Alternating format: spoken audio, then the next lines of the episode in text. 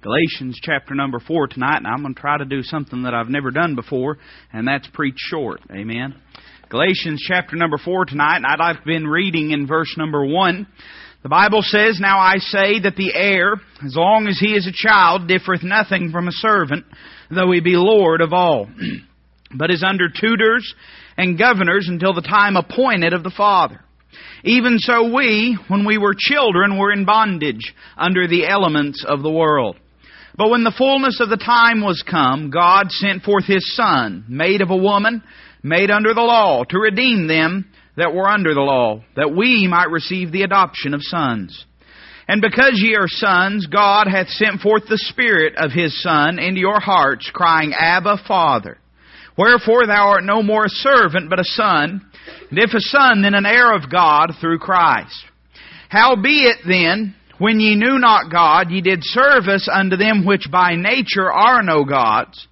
But now, after that ye have known God, or rather are known of God, how turn ye again to the weak and beggarly elements whereunto ye desire again to be in bondage? Ye observe days and months and times and years. Now listen to what Paul says here. I am afraid of you, lest I have bestowed upon you labor in vain. Brethren, I beseech you, be as I am. For I am as ye are. Ye have not injured me at all. Ye know how through infirmity of the flesh I preached the gospel unto you at the first. My temptation, which was in my flesh, ye despised not nor rejected, but received me as an angel of God, even as Christ Jesus. Where is then the blessedness ye spake of? For I bear you record that if it had been possible, ye would have plucked out your own eyes and have given them to me. Am I therefore become your enemy because I tell you the truth? Let's pray together. Heavenly Father, Lord, I pray that you'd bless your word tonight, that you'd speak to hearts in a way that would glorify only your Son, and by glorifying him, we know it glorifies you, Lord. But we ask that he'd be lifted up high and holy, that he'd increase and we'd decrease tonight. We'll be sure to thank you for it. In Christ's name, amen. I'm interested in the phrase that Paul uses, and I preached on this thought before, but uh, I believe that it was the mind of God. I'll go ahead and tell you that uh, I'm going to do something I've never done before. I'm going to preach a sermon with two points, and each of those points is going to have two subpoints. And I'd love to be preaching eight points with 15 subpoints each. You know me well enough to know that. But uh, the Lord won't let me, and I did my best. I could have gotten an outline down and gotten one out, but I want to do what the Lord would have me to do tonight. And so if the Lord's going to tell me to preach a two point outline, I'm sure not going to argue if He tells me to preach on a passage I have dealt with before. We're getting ready tomorrow night to begin this study on the book of Galatians. I'm very excited about it. But tonight I want us to just take a moment and examine the Apostle Paul and a phrase that he uses and the impact that it can have in our life. He says this, ye have not injured me at all. Now, can I just pause there and ask you something? Does it sound like Paul had not been hurt by the church at Galatia? You see, as you read through the book of Galatians, you'll find time and time again where Paul makes very passionate statements about how that they had disappointed, how that they had betrayed him, how they had turned their back on him. Uh, we know as we study, and we'll talk more about this tomorrow night in the in the study. But uh, the churches of Galatia would have most likely been the churches that were established in uh, Iconium and uh, Lystra and in Antioch of Pisidia, and these were churches Paul had labored in. Paul had spent much time in these churches. And after that, a group of Judaizing evangelists. Now, you're not going to hear that phrase many times in modern day society but a group of Judaizers, people that believed that you had to keep the law of the Old Testament to be saved, entered into this region of Galatia and began to proselyte, if you will, these uh, believers at these churches. Paul, we believe, had not been away from there very long when he writes the book of Galatians. No doubt it hurt when he saw what had taken place there at Galatia. This was a group of believers that, as we just read, he describes them and he says that they received him as an angel of God, even as Jesus Christ. But now he calls himself, or they would call him, their enemy. Their enemy because the truth. Now, I would just propose to you this thought tonight. I don't think it's that Paul didn't hurt. I think it's that Paul didn't let his hurt hinder him. Can I say to you tonight that you spend enough time in the service of God and around God's people, you're going to get hurt sometimes. you're going to get hurt. People are going to say things, people are going to do things. But what are you going to do with that hurt? Are you going to let it cripple you? Are you going to let it paralyze you? Are you going to let it turn you away from following the Lord? We talk all the time, and an old time preacher once preached a message from this passage on the thought playing hurt. And you know, we see football players and baseball players and basketball players all the time. Of course, getting any more, they, they can't even play without air conditioning, man. but, uh, you know, there was a time when, uh, you get hurt and there wasn't no hobbling off the field and there wasn't no stopping everything to tend after you and, uh, to, to wipe your tear filled eyes. You just played on through. And some of you may have played high school ball and you know what it is to sprain an ankle or to hurt your knee and just push on through. And let me tell you that in the Christian walk, there's times you're going to have to play hurt. There's going to be times people are going to do things that are going to upset you, they're going to break your heart. You have to make up your mind who you're in this thing for, or you're going to be quitting every two weeks. You see, I want us to notice just two things tonight. I told you just be two points. I want you to notice the hurts that he suffered. And we could analyze the book of Galatians. We find probably 15 verses that we could read something into of something that hurt Paul. But I want to just choose two tonight, and I want you to look at what we've already read in verse 14 through 16. He says, In my temptation, which was in my flesh, ye despise not nor rejected, but received me as an angel of God, even as Christ Jesus. Now notice what he says in verse 15. This is interesting. Where is then the blessedness you spake of? For I bear you record that if it had been possible, Ye would have plucked out your own eyes and have given them to me. Now, Paul, we know, very likely suffered from an eye disease. And he makes a very, very uh, special point to tell us in chapter number 6, verse 11. You see how large a letter I've written unto you with mine own hand. Most of the time, Paul would have a letter transcribed. He would dictate it.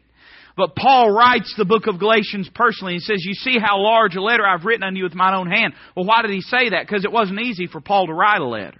He couldn't see. And so that's what he's talking about when he looks at these people and he says, There was a time you would have plucked your eyes out for me. You would have done without so that I could have had. You would have given of yourself. You would have allowed yourself to be hurt so that I could further in the ministry. He says in verse number 16, Am I therefore become your enemy because I tell you the truth? Can I say that a lot of people suffer hurt because of discord? I, I don't know everything about what happened at Galatian. I don't suppose anyone does. But Paul talks a lot about his apostleship in the book of Galatians.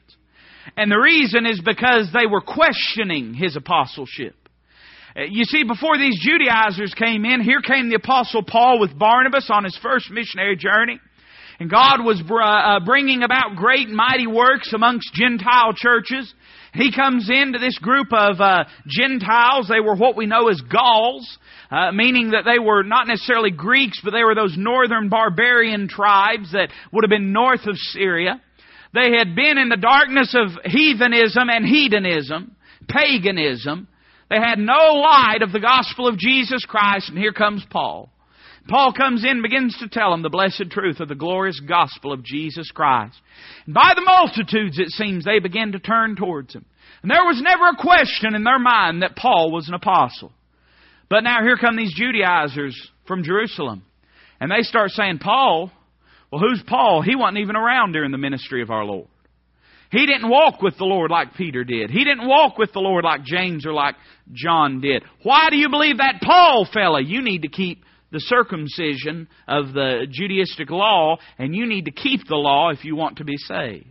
Now all of a sudden, these people that loved him so dearly look at Paul and say, We don't even know if you're sent from God. You ever had somebody say something that you never thought they would say? You never thought they would say. You expected someone would say it, but you never thought they'd say it.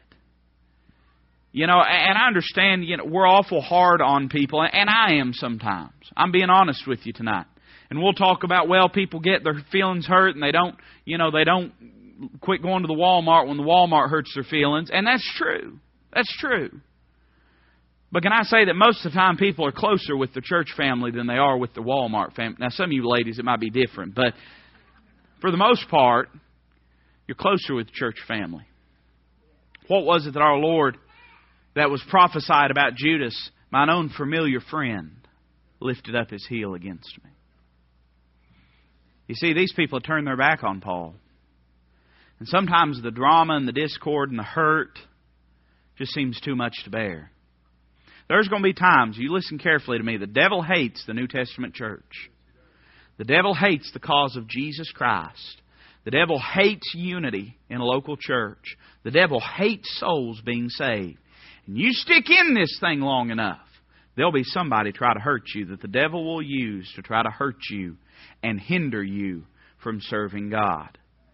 We see that discord can cause it at times. But I want you to turn over chapter 1. And I want you to look at another thing that Paul says, and I think this hits close to home for a lot of us. Chapter 1, look at verse 6. Paul says this. This is his introduction, essentially. He says, I marvel, I marvel that ye are so soon removed from him that called you into the grace of Christ unto another gospel, which is not another, but there be some that trouble you and would pervert the gospel of Christ. I think there's several things that are meant by what Paul's saying here. I think that when Paul says from him that called you, I think in a sense he's talking about the Holy Spirit because in chapters 5 and 6 he's going to talk a lot about the leading of the Spirit of God. I think in a sense that we could understand that he's talking about Christ or the living Word because certainly uh, he says, if I be lifted up, I will draw all men unto myself. But I think there's a sense in which Paul's talking about himself too when he says, him that called you. Who was it that gave that clarion call for them to come out of the darkness of paganism and into the light of the gospel of Christ? It was Paul. Paul. Paul says, I marvel that you're so soon removed. It was said for a long time, and uh, it still even says it in my Scofield Bible. If you've got one, uh, it'll say it there. It'll say AD 58. And a lot of people believe that this was written as late uh, as the letter at Corinthians, but I, I'm not really of that persuasion. And let me give you two reasons. One, because uh, during that period of time, those three churches that I mentioned, Iconium and Lystra and uh, Antioch at Pisidia, were no longer a part of the Galatian province. And Paul never ministered north of those in what we would consider to be northern Galatia or Galatia proper. But let me say even beyond that, that part of the reason I think that Galatians was written much earlier than Mr. Scofield and a lot of other scholars think so is because of his wording here. You see, it was on Paul's first missionary journey that he planted these churches in Galatia. And if it had been, uh, when you get down to AD 58, you're not too many years away from Paul's death. Paul died in the early AD 60s. I believe it was early on when these people were drawn away. And by the way, and we'll, again, we'll talk, and I'm doing my best to stay out of the Bible study until tomorrow night, but, but you'll find that shortly after Paul's first missionary journey was when that there were Judaizers leaving out of Jerusalem. They went to Antioch in Syria, which is not far away from Antioch in Pisidia and Iconium and Lystra. And very likely it was at that same time that these Judaizers came into Galatia and began to persecute these churches and try to lead them astray. You say, what are you getting at, preacher? I'm getting at this. Paul had literally just left. Just left. And these people that he had labored with, these people that he had poured his life into, all of a sudden they're chasing after another gospel.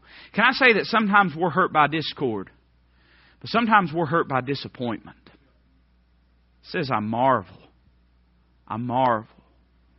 You almost can't know the hurt of it. And some of you in this room, you'll know what I mean, and some of you won't. But you almost can't understand the hurt of seeing someone that you've won to the Lord or discipled in the Lord go astray until you've experienced it. That's what Paul's talking about. Have you ever had anyone in your life that either you led to the Lord or God used you in a very big and influential way to bring them closer to Christ? And then all of a sudden you hear about it one day and they're out of church and they're twisted up and they're bitter. And there's just a pain. Almost like a parent with their child to see them go astray. That's what Paul's experiencing. Paul's saying when he says, I marvel, could I, could I put it this way? And I don't think that we're being disrespectful to Scripture when we say this, that we could almost say that Paul, like a parent looking at a child that has done something that they never thought they would do, Paul looks and says, I'm disappointed and shocked that you would so quickly be moved away. Let me tell you something. If you got anybody on a pedestal, you better pull them off there because they'll fall off themselves pretty soon. There ain't a one of us that deserves to be lifted up high and holy except the Lord Jesus Christ. We're all flesh, we're all bone. And some of the greatest hurts that we experience is when somebody we look up to or somebody that we cherish steps out on the Lord and makes mistakes. Ain't no telling how many churches been blown up by that. Ain't no telling how many families been blown up. Ain't no telling how many kids have walked away from the church they was raised in and said, I won't go back because of disappointment that they've seen and experienced. But let me tell you something. People are going to disappoint you.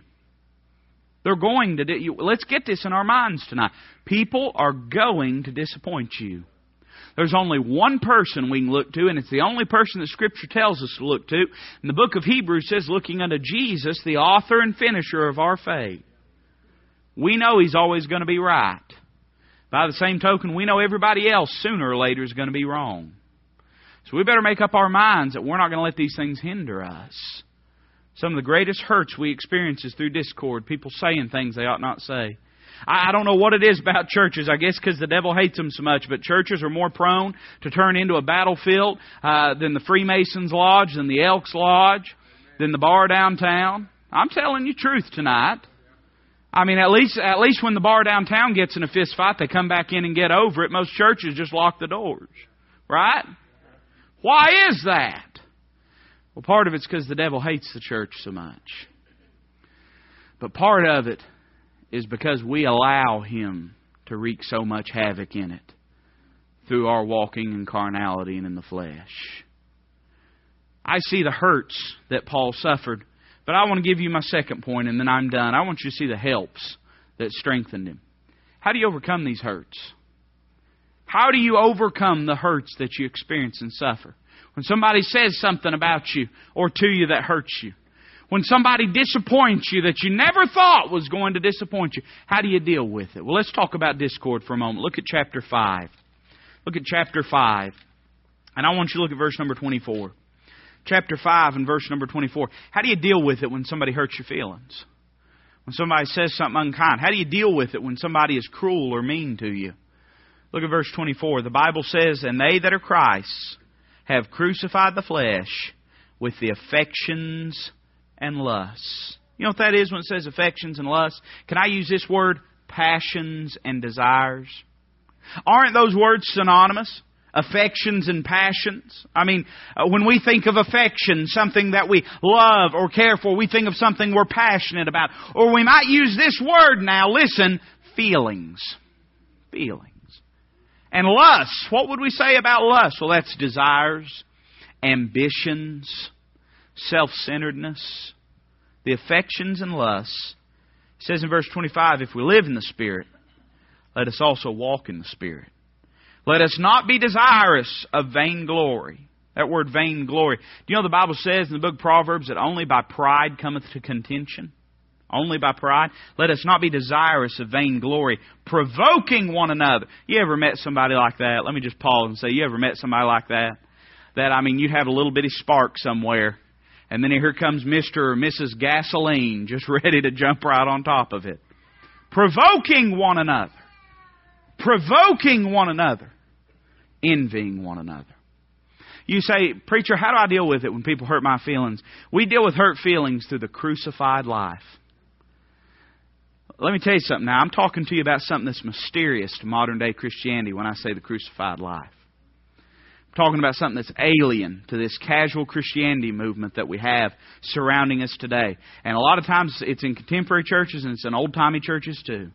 Just this idea of coming in, enjoying myself, and then going home. This crucified life is foreign to it.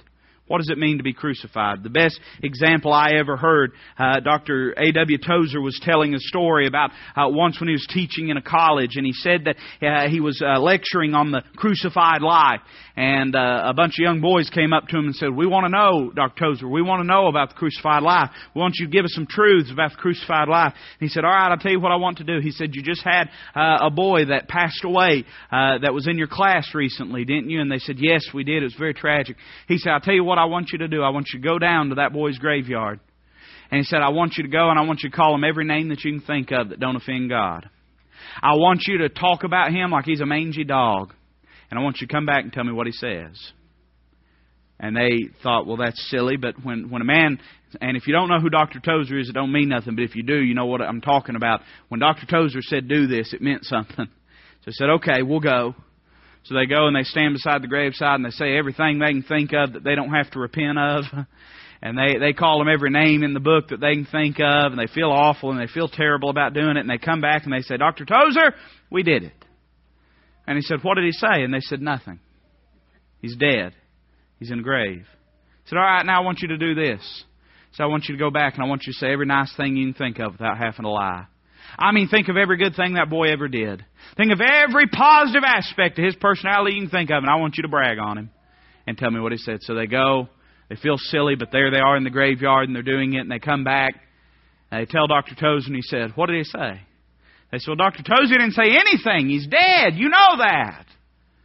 And he said, That, boys, is the crucified life. That's crucified life. When you tried to assault him, he didn't respond. When you tried to flatter him, he didn't respond. Paul said this in Galatians 2:20. He said, "I'm crucified with Christ. Nevertheless I live." See, that's what some of you are wondering. Some of you are wondering right now, "Well, preacher, what do I do if I don't do nothing?" Well, this is what you do. I'm crucified with Christ. Nevertheless I live. Paul says, "The flesh is dead." Well, then who do we let rule and reign us? How do we respond? How do we act? Nevertheless I live. Yet not I, but Christ liveth in me. And the life which I now live in the flesh, I live by the faith of the Son of God who loved me and gave himself for me.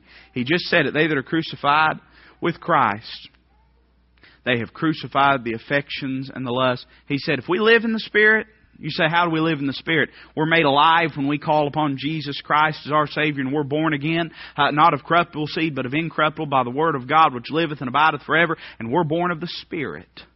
We begin to live in the Spirit. And if we live in the Spirit, we ought to walk in the Spirit.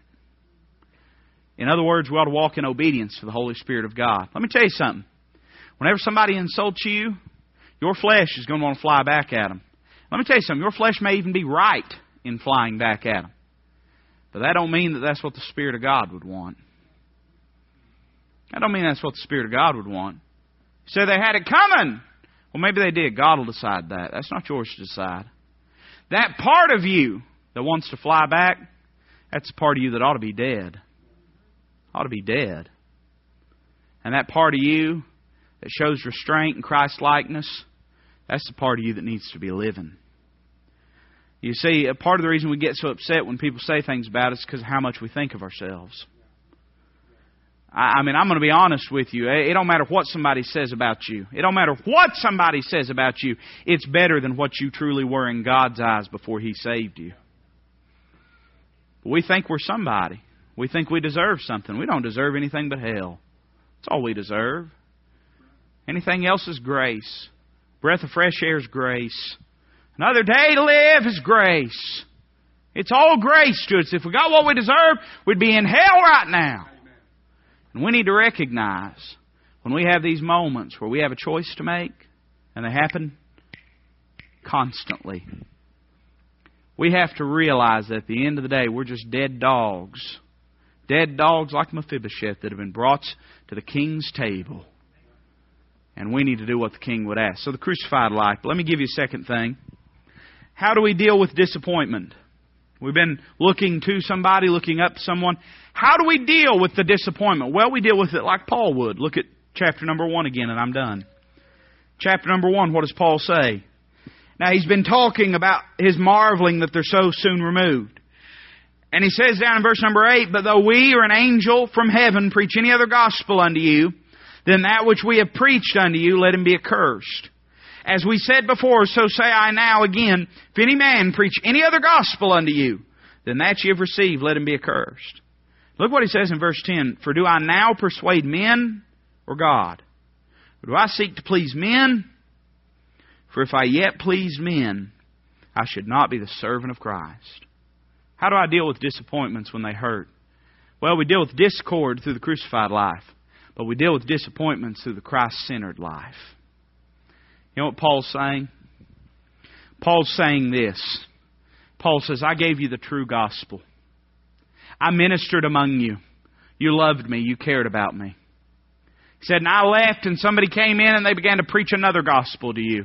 He says, which is not another.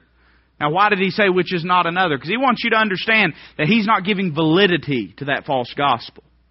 He's saying, but there's some that would pervert the gospel of Christ. And he says, but at the end of the day, I'm not here to please you. I'm not here to please them. I'm here only to please God. Let me ask you a very simple question. I'm going to try not labor this. Who are you in this thing for? When you come through those doors, who are you coming in them for? For me? I hope not. For the people around you? I hope not. What are you in this thing for? Say, preacher, I, I looked up somebody and they hurt me. Were you in it for them? Maybe you need to reevaluate why you're in this thing. Why you're coming to church. Why you're serving God. Because at the end of the day, if you're in it for anything other than Jesus Christ, you won't be in it long. You won't be in it long. Because there'll be somebody come along and look at you cross eyed, say something about you in some way, or mess up and be a disappointment to you. And you'll get out of this thing. You'll be out like so many others sitting on their couches this Sunday evening. You'll be like so many others sitting on their couches this Sunday evening that five years ago would have been in the house of God on a Sunday night. But they're sitting at home feeling justified because somebody hurt their feelings. And at the end of the day, listen, at the end of the day, chances are that person that hurt their feelings ain't even aware that they did. Meanwhile, what is it that's suffering? It's the cause of Christ. It's their relationship with Christ. Listen, get, getting bitter and getting out, that don't help nobody. That doesn't help anybody. What are we in this thing for? We in it for those around us? Paul said, I don't seek to please men. In fact, he went as far as saying, if I seek to please men, I'm no longer the servant of Christ. So I got a choice here. I can either serve men or serve God. Paul says, I choose to serve God. Why was it that Paul, after everything you've been through, I know of no other apostle that went through what Paul went through. All of them were persecuted. All of them had bodily harm done to them. And all of them, uh, with the exception of John, died a martyr's death.